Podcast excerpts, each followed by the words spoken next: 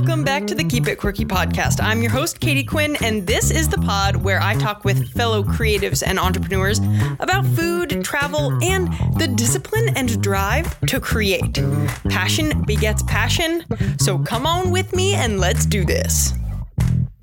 Hey, everyone, welcome back. You know, when you see a project or a book or a TV show or movie and you think, yeah, God, that's a great idea. Why didn't I think of that? Or even maybe, oh yeah, I thought about that and then I just never did anything about it. Well, that is kind of what happened with me and today's guest. She and a partner started Grand Dishes, which features stories and recipes from grandmothers all around the world, which is starting a hashtag granny movement. The guest today is Anastasia Miari. Iska Lupton is the other half of Grand Dishes. Aside from her epic Grand Dishes project, Anastasia is a writer with a Guild of Food Writers Award under her belt. Anastasia writes a lot about travel and food, the kind of people we like on this podcast, right? So, with Anastasia, we talk about what it's like to live in Greece, how she forms and nurtures relationships with her journalistic subjects, and the many joys of getting to know some of the world's most interesting, awesome cooks, lovable, quirky grandmothers around. So I snagged Anastasia when she was swinging through London from her current home in Athens, Greece. So we are we are recording. Um, can I get you to count to ten? In Greek. Okay. Ένα, δύο, τρία, τέσσερα, πέντε, έξι, εφτά, οχτώ, εννέα, δέκα. That was so good. I might have to include that in the podcast, in the final edit. Okay, let's just jump right in. Let's go for it. Anastasia Miari, thank you so much for coming on the Keep It Quirky podcast. Thanks for having me. I, I- miss Iska. I miss Iska already. Yeah, right off the bat, let's let's give a big hat tip to Iska Lupton. what up the like the partner in crime Yeah. in Grand Dishes, um, which we're gonna talk all about because that is how I know about you, and it's such a cool project. But I'm gonna leave our listeners a little bit on the edge of their seats with that because I also want to talk about you because you have an incredible career aside from Grand Dishes and you are very much a creative badass in my opinion. It's very sweet. I might add that on my Instagram bio. yeah. you just put it on your business card. It's that official. Um, so you are a writer. You're a food, travel, culture, pop culture. Um, all of these things writer. You kind of scribble outside the lines when it comes to topics. So how do you describe yourself? Uh, I'm a creative badass. yeah. I would say I am, yeah, all those things. I started as a fashion journalist actually, but um, moved away from fashion because I just am more into food. I just like to feed myself more than fashion people do. Yeah, and so you got into food writing just by mere fact of loving to eat. I mean, did you start pitching ideas? I think so, yeah. I mean, it happened quite naturally. I had a, a couple of years in London working as an editor of an independent fashion magazine, and then went to South America and sort of had this calling. I was in South America for eight months and decided while I was there, I'm done with fashion. I want to be a travel writer. And so I got back, and um, I think quite organically, got into travel writing. I have always traveled a lot. Um, and I, yeah, I guess I just started pitching to various magazines. And then from there, I guess I started to focus in a lot more on food because obviously that's such a big part of how, you know when I choose to travel it's it's usually usually food is a big you know part of that yes, it's like the, the motivating factor. yeah basically for me it is anyway Where in South America were you for eight months? Um, all over. Oh wow, okay. I started in. I went to Colombia, Ecuador, and Peru with my little bro, Nice. and then uh, I went to Chile and Argentina. okay. Yeah. And so you were born here in England, though. I was born in the UK, but moved to Greece, Corfu, when I was six months because my dad is Greek. And then you were raised in Greece? Yeah, well, sort of half half. I'm Yeah. a real 50 50. Okay, yeah. Um, yeah, so moved to Corfu when I was about six months old, and then lived there. Did uh, my whole like primary education in Corfu, and then moved to England right in time for secondary school to be bullied as Oh, a sort the of like you know little Greek. Greek girl who didn't speak very much English. Wow. With a weird Greek accent at the age of 11. But that's, that's fine. I got over it. I'm stronger for it. There, exactly. That's a, that's like a way to look at it. And then fast forward to now, you are back living in Greece again. I've gone full circle. full circle. I love it. And but I mean, I am so struck by uh, I guess your curiosity that leads you to travel all over the place. So Mm-hmm. we just got a little snippet of it from hearing about your South American adventures.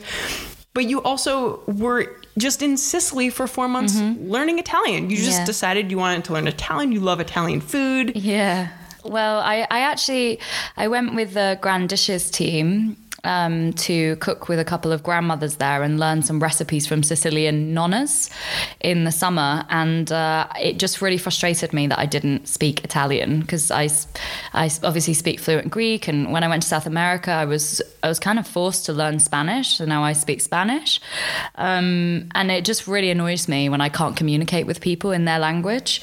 So I just sort of took it upon myself to go to Sicily for a few months, um, basically work from there, base my office there, and I would go to a Sicilian language school in the morning, and then in the afternoons I would work, and then in the evenings I'd go out and eat. Sounds amazing. so this is a good time to bring in grand Mm-hmm. dishes. Now, now that we've gotten to know you a little bit, just in and of yourself and and what you're all about. So you paired up with Iska. Mm-hmm. How did you guys meet?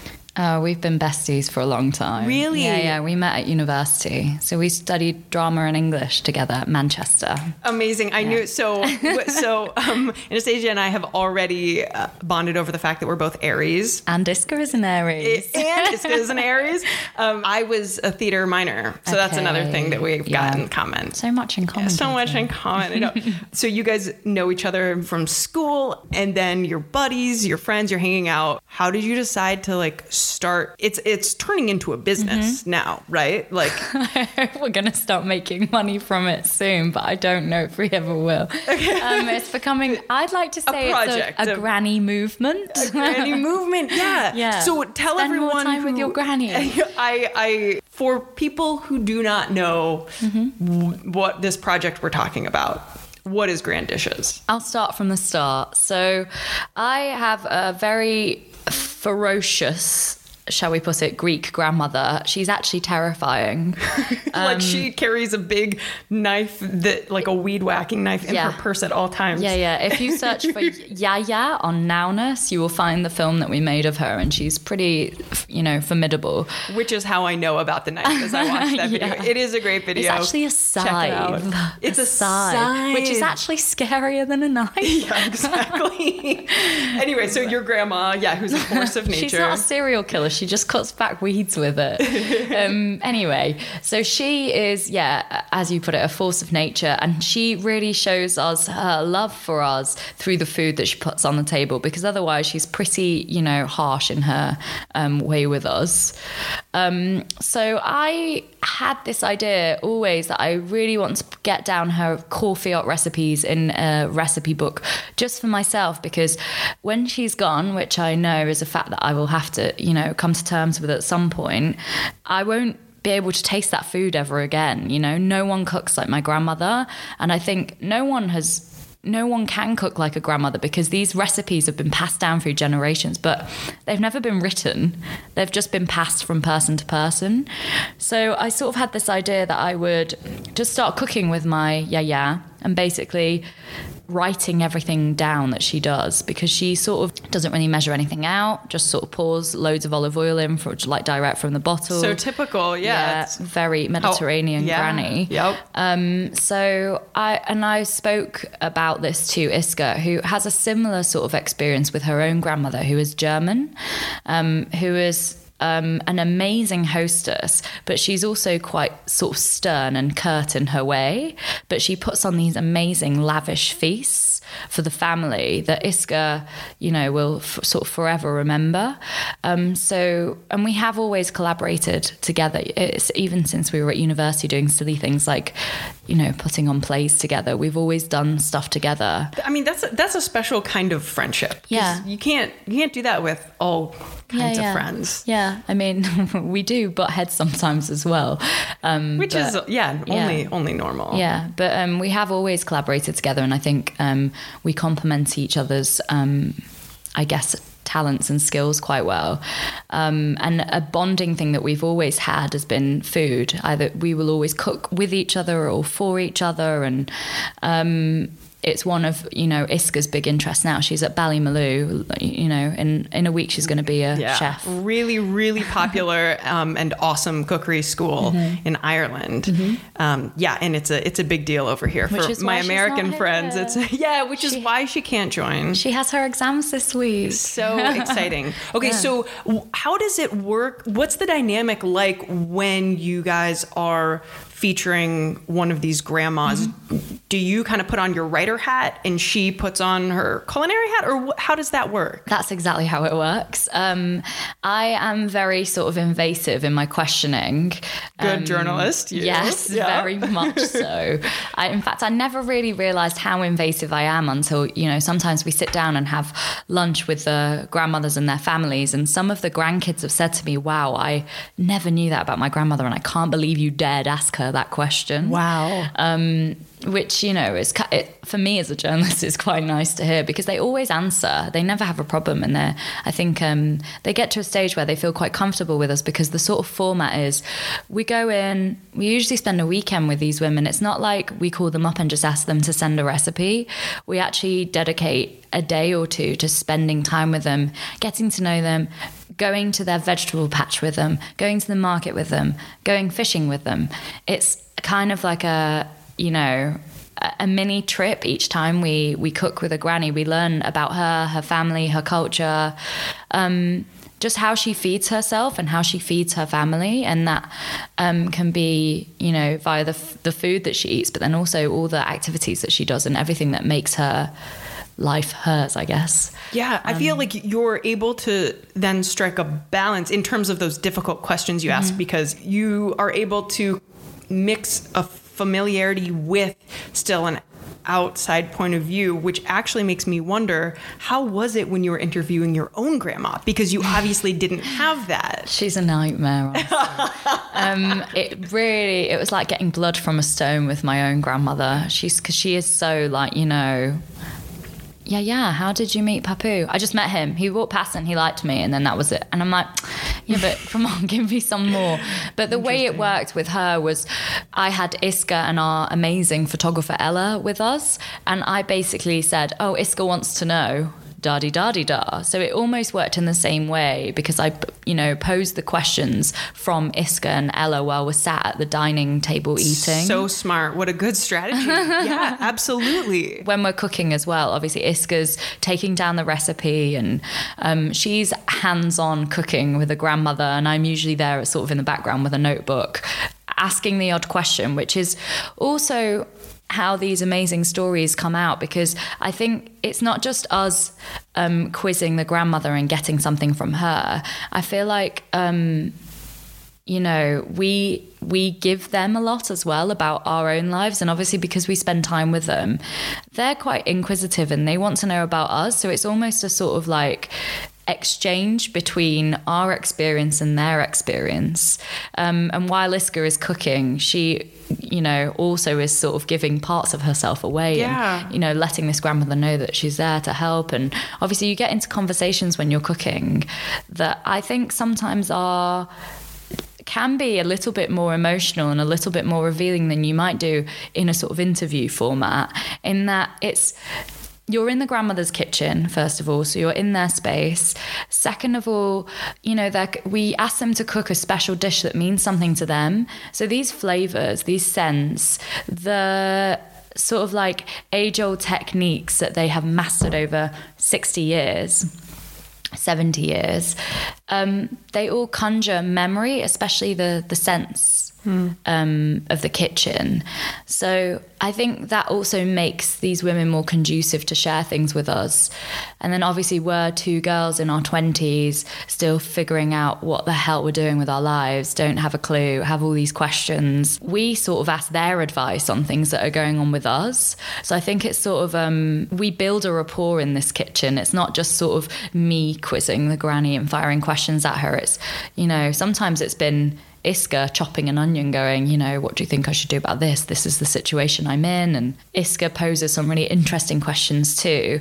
Um, but the way it always happens is it's just an organic flow. It's mm. always a conversation between us and the grandmothers and a sharing of stories. This is so cool. I feel like this is how this is how journalism should be even where you get to know the person and there's no otherness even if it's a, a totally different culture if they have a totally different background so this is all being put together into a book. Mm-hmm. So let's talk about the book project. You're working with Unbound, which is a publishing house here in London, right? They're based in London. Yeah. And the way that they are able to publish such incredible works of art that might not otherwise like fit into the traditional publishing house industry is that there's crowdfunding. Woo! We love crowdfunding. Buy the book, buy the book. Buy the, buy book. The book. so so you guys are on Unbound currently in your crowdfunding campaign. Mm-hmm. How's that going? What's that like? It's going well. We're at 62% funded at the time of recording. Um, at the time of recording. um, and I think I, I, mean, it is a bit of a slog sometimes because we just want to sort of get on with the project and keep going and cooking with grannies. Because you know how amazing this project yeah. is. Yeah. Yeah. So we obviously just want to get on with it and keep cooking and writing the book. But in order to publish the book, we have to sell as, as many copies as we can in advance and hit this sort of 100% target. Um, so if we can inspire as many people to sort of pre order their copy of the book in advance of it going to print, then that means we get to published way faster. Um, and in the meantime, we are continuing our journey, talking to grannies, cooking with grannies, um, and get basically get getting everything out sort of online as well. We're having excerpts go up on the um, on the website. And then the fact that you guys are doing it, like mm-hmm. that's the big difference. You're doing something that is just such an incredible idea. Yeah, I think premise. the nice thing is as well is it's always a special recipe that means something about the grandmother. But what we're also including in the book is, you know, these amazing life lessons that we're gleaning from these women, and it's such, you know, different things from each woman that we have learned and absorbed in our own lives, and we have changed so much in, you know, the course of a year of cooking with all these grandmothers. They've taught us so much about, you know, how we should be living our lives. And we've made so many changes in our own lives. And I think it has a huge i mean i probably think it's probably it's like 80% to do with the project that we're in. Wow. So if we can you know share these amazing life lessons and anecdotes that are come are coming from women who have lived a life you know they know what it is to have lived a life. And they've been through things that are so much bigger than maybe anything that we're going to experience you know. They're the last generation of women that lived through a, a big war. Yeah. Um, and they migrated not because because, you know, oh, I just fancy going to live in Sicily for a few months to learn Italian. They were migrating because they were forced to leave their countries. And um, I guess it's with the grandmothers, it's a story of migration, even, you know, with the women who, who are in Europe you know, we've got an Indian grandmother that moved from India, but we also have a German grandmother who is living in the UK because she was forced to flee Nazi Germany and then never went back. Um, how do you find these grandmas? How do we find them? Um, it started with our own networks, and as the project has got bigger, um, people have contacted us, recommended grandmothers. Sometimes we will just be planning a trip off the cuff just to go somewhere on a holiday. And then because we're obsessed with this project we'll go oh why why don't we see if we can find a granny?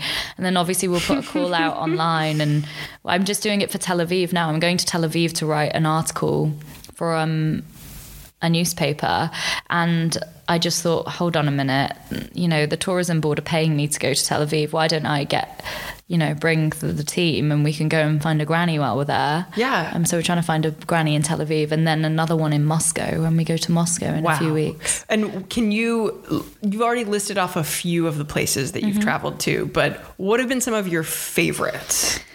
Oh, they're all so special. It's really hard to say. Um, oh, they- I, I couldn't. I couldn't pick any out. Obviously, f- for Sicily was amazing because we stayed with three very different grandmothers and cooked with them over the course of a week. So it was, you know, like a granny road trip. And the first, yeah, the first grandmother was um, Nicoletta. Polo Lanza Tomasi di Lampedusa. She was the Duchess of um, Parma in Whoa. Palermo. Yeah.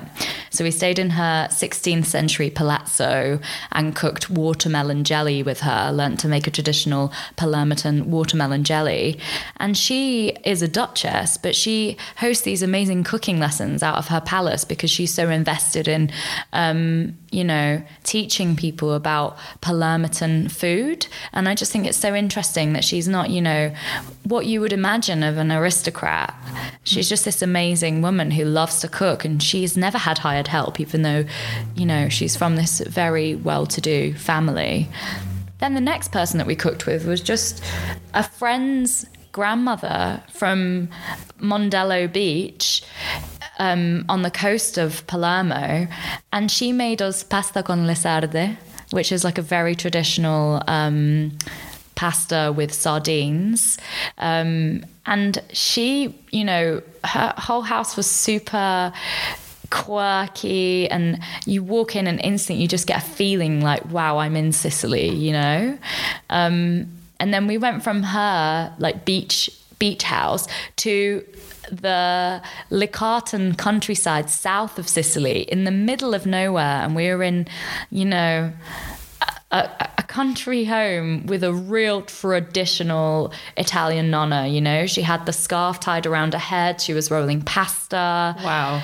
She was so it was, you know, a very I guess interesting insight into Sicily in general from three different, you know, three women from very different backgrounds, very different social classes, but they all had this passion for food and Sicilian food. I mean, this is like an anthropological study that you are doing. Yeah, and we got their insights as well, which is, you know, insights on life. Yeah. Which was, again, very interesting. Same again with Croatia. We cooked with two ladies from Croatia who were, you know, both fantastic. One of them has her own private island Oh just off the coast of Hvar. No big deal. Yeah, and she's lived there since they had no electricity in the 60s. Moved there, you know, with her husband, and they had nothing, no electricity, and they built everything up on this island themselves.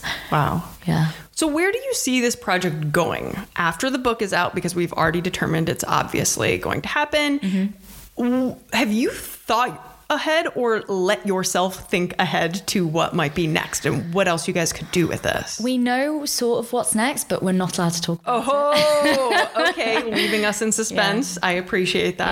Yeah, but hopefully, you know, on a sort of social level, I would really like it to be the beginning of a of a granny movement. You know, I want people to send us their grannies, their recipes. I want it to become a little bit more open. Um, to other people and I just want grand dishes to be on a big scale inspiring people to cook with their grandmothers spend time with their grandmothers not necessarily just their grandmothers their grandparents because they have not just their recipes but there's so so much to teach us about life. To learn from them. Yeah. In, in all ways. Like these, our grandparents have gone through some stuff. Mm-hmm. Yeah. Let's learn. Yeah, and often I think you don't think to to ask things, ask these questions of your grandparents until they're gone, which is such a shame. You know, that we've sp- uh, from doing this project, I always put my foot in it, and you know, obviously go, "Have you got a granny?" Because I'm obviously granny obsessed, and I always want to meet people's grandmothers for this project. And sometimes they'll come back, maybe like 50% of the time, they'll come back and go, No, she died. And then I'm like, Oh, okay, sorry. Never quite know what to say after that. Right. but worth asking Um, Yeah, nonetheless. yeah, yeah, of course, Yeah, always. yeah. Um, but you know, the main takeaway is they do say, but I, you know, I wish I had done something like this with her while she was around. So I think it's really valuable. And going back to you know, you saying, oh, you're turning it into a business. I feel like more importantly than it becoming a business and it making money, which I think no one really does from writing a book anyway, um, it more will just bring awareness to this idea of slowing down, taking the time to spend with people that are older than us. Uh, think about, you know, this cross generational exchange, um, as well as, you know, slow food processes and um, I guess eating seasonally, growing your own stuff if you can, thinking more about how to live the life that our grandparents lived 60 years ago um, before this, you know, world that is caving in on itself because of all the plastic that we're, you know, burying it under. Um, I think that's super important. And for me, that's kind of like an underlying thing that I feel is is starting to stress me and make me more anxious as the years mm, go on. Yeah. Yeah, no, I I totally agree. I also think it gives this project an added bedrock. So Grand Dishes is this awesome thing that you and Iska are working on right now, but like we talked about at the top of the conversation, you do a ton of stuff and you're mm-hmm. constantly traveling around and writing for a whole bunch of different outlets. So I want to hear more about your life as a creative entrepreneur. creative entrepreneur. Do you would you call yourself an entrepreneur? No. But that's what you are, don't you that's think? That's very sweet, thank you. How, how... oh, my dad would be so proud if you had that. So, what, would you would call yourself a freelancer? Yeah, I don't I don't know. I really never thought about it honestly, but it's nice to hear that. okay, well, I see you as an entrepreneur. You're so sweet. Thank you. You're welcome. You are welcome. You have a brand and you write. You are mm-hmm. like a real from what I can tell and from what I've read, you're a very successful writer for being as young as you, you, are as well. Let's high five. so w- give us a sense of your like day to day almost like how do you write where do you write do you have a routine where like i have my cup of coffee then i write two pages and then i take a break or whatever how how is that for you this is so embarrassing um, is it well i have moved to athens so my pace of life has slowed down a lot. Amazing. Um, well, yeah. So day to day, I would I will wake up not with an alarm anymore, but I do usually wake up quite early. I have always been an, a morning person, but maybe not as early as I used to wake up at in the UK because obviously you know, things happen a lot later in Athens. People go out for dinner at like 11 p.m. and that's completely normal. Unreal. Are yeah, you yeah. serious? Yeah, yeah. If you come and visit me in Athens, I'll take you out for dinner at 11. So make sure you have a snack before and a nap. And an espresso, yeah. Mm-hmm. no, no, the espresso comes after dinner because then we go out until 5 a.m. Oh, hey. Yeah, that's what happens. Okay, I'm get, already getting myself prepared for this. Just take some vitamins. Yeah, right. Um, what was I going to say? Oh yeah, so I will wake up, you know, in the week. I do have a normal working week, but um, it's just a lot more chilled than maybe I was in London. And which has more to do with, yeah, exactly where you are than yeah. what you do. And I think honestly, it has helped me be far more creative. When I was living in London, I did a lot of copywriting for brands. Um, and moving to Athens, I've had so much more time to pitch ideas and think about, you know, stories that I really want to write that are slightly a, more from the heart because I think um, taking I guess, a little bit of the pressure off that London adds. Mm, I mean, the, the, major thing is financial pressure, which you can escape when you're living in the south of Europe, for example. Um, you just have a bit more time to actually you know, sit down with a notepad on your bed in the morning, have a cup of tea, never coffee. Mm. Don't drink coffee. Very English in that way. um, and, you know, just think about the ideas and think about the people that I've met. Um, so, you know, maybe half of my week will just be me thinking of ideas and pitching or going out meeting people, interviewing people, um, going and, you know, learning a sort of new technique or going to eat in a new place. Um, and then the other half of the week will be either me pitching and sending all these ideas out to editors and um, thinking really hard about, you know, how I'm going to frame uh, or angle the piece according to whoever I want to write it for. And Which then, is so important. I feel like a lot yeah. of times people pitch things and it's like the same for every outlet. Yeah, I think I started doing that, you know, when I first started pitching like years ago. And then it's definitely a skill that you learn to like hone in on, like, as you you know, develop as a writer. Right. And then the relationships that you have built, mm-hmm. then you know how to pitch to yeah, those yeah. people specifically. Yeah. Yeah. And they get to obviously know your writing style as well, and you get to know what the kind of thing that they want. Um, and then, you know, the following week will be a week when I just get inundated with like, yeah, yes, no's, yes, no's. Uh, obviously, it's a good week when lots of people come back and say yes. And then that's when I get extremely anxious and obviously have to get up early, not go out till five in the morning and right. just, you know, knuckle down and do loads of work. Like yeah. for the next four weeks, I have had all my pitches accepted, but I'm also traveling to Tinos, Andros, two Greek islands, uh, exactly after that, I go to Tel Aviv. I, the day after I get back from my trip to Tel Aviv, I go to Montenegro, um, and then I come back to London for two days. Then I fly to Moscow, and wow. that's all for work. Which and is, while I'm doing that, I'm writing, uh, uh, you know, on the go on airplanes. For the other, yeah, wow. So I mean, it sounds it's incredible, and it sounds so exciting, and what incredible adventures. But it's also at the same time really good to hear that you get back to Greece and that you do have the time to wake up, make yourself tea, right? mm-hmm. like that there is kind of this ebb and flow of it. Yeah. I feel like it's important to hear how it balances out. Yeah. Because would it be sustainable if it were constantly on the go?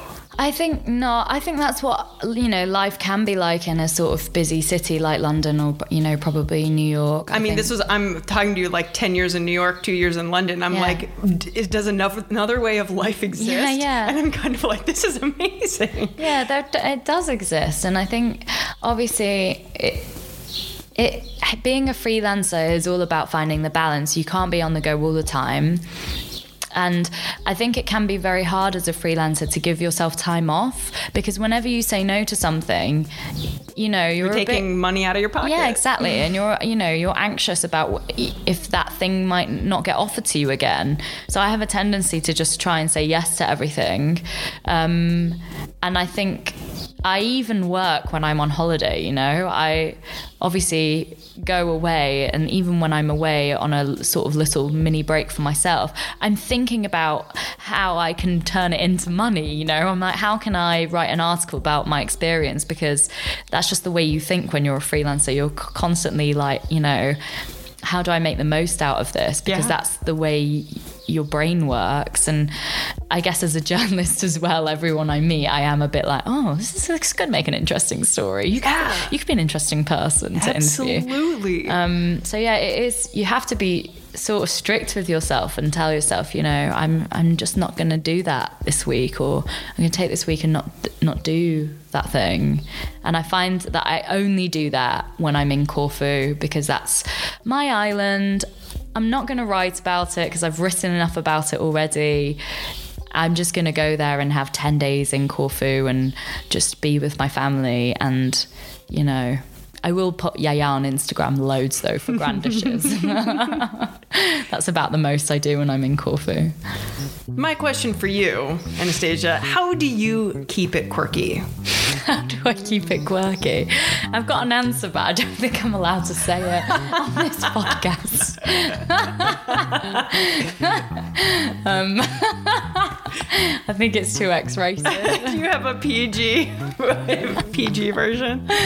Do I have a PG version? I don't know if I can. I don't know if I do. All right, then maybe we leave it up to yeah. the listener's imagination to know how you keep it quirky. Yeah, I think that might be the, our best answer I've had yet. Anastasia, for people who want to check out Grand Dishes, where can they find this project, and where can they find you? People can find us at www.granddishes.com. Um, there's a big button that says pledge to get the Grand Dishes book on our landing page. Do so it. please do get yourself um, a book, pledge to get the book, because the faster people pledge and sign up to get a, a copy, um, the faster the book will be out and uh, through your letterbox. And also on Instagram at Grand Dishes. Mm-hmm. And do you want to throw in your I'll just throw mine in there. Throw yours well. in as well. Anastasia underscore Miari.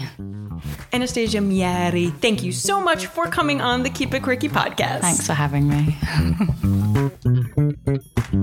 Thank you again, Anastasia, for coming on the podcast. Everyone go out and support Grand Dishes on Unbound. That is the crowdsourcing site where you can support the book. I am putting the link in the show notes. And as always, thanks to Funky Brian for the theme song you hear. I will not be with you next week. I'm taking a little mid season break, but I will be back here in a few weeks' time. Thanks so much for listening, as always, and don't forget to keep it quirky.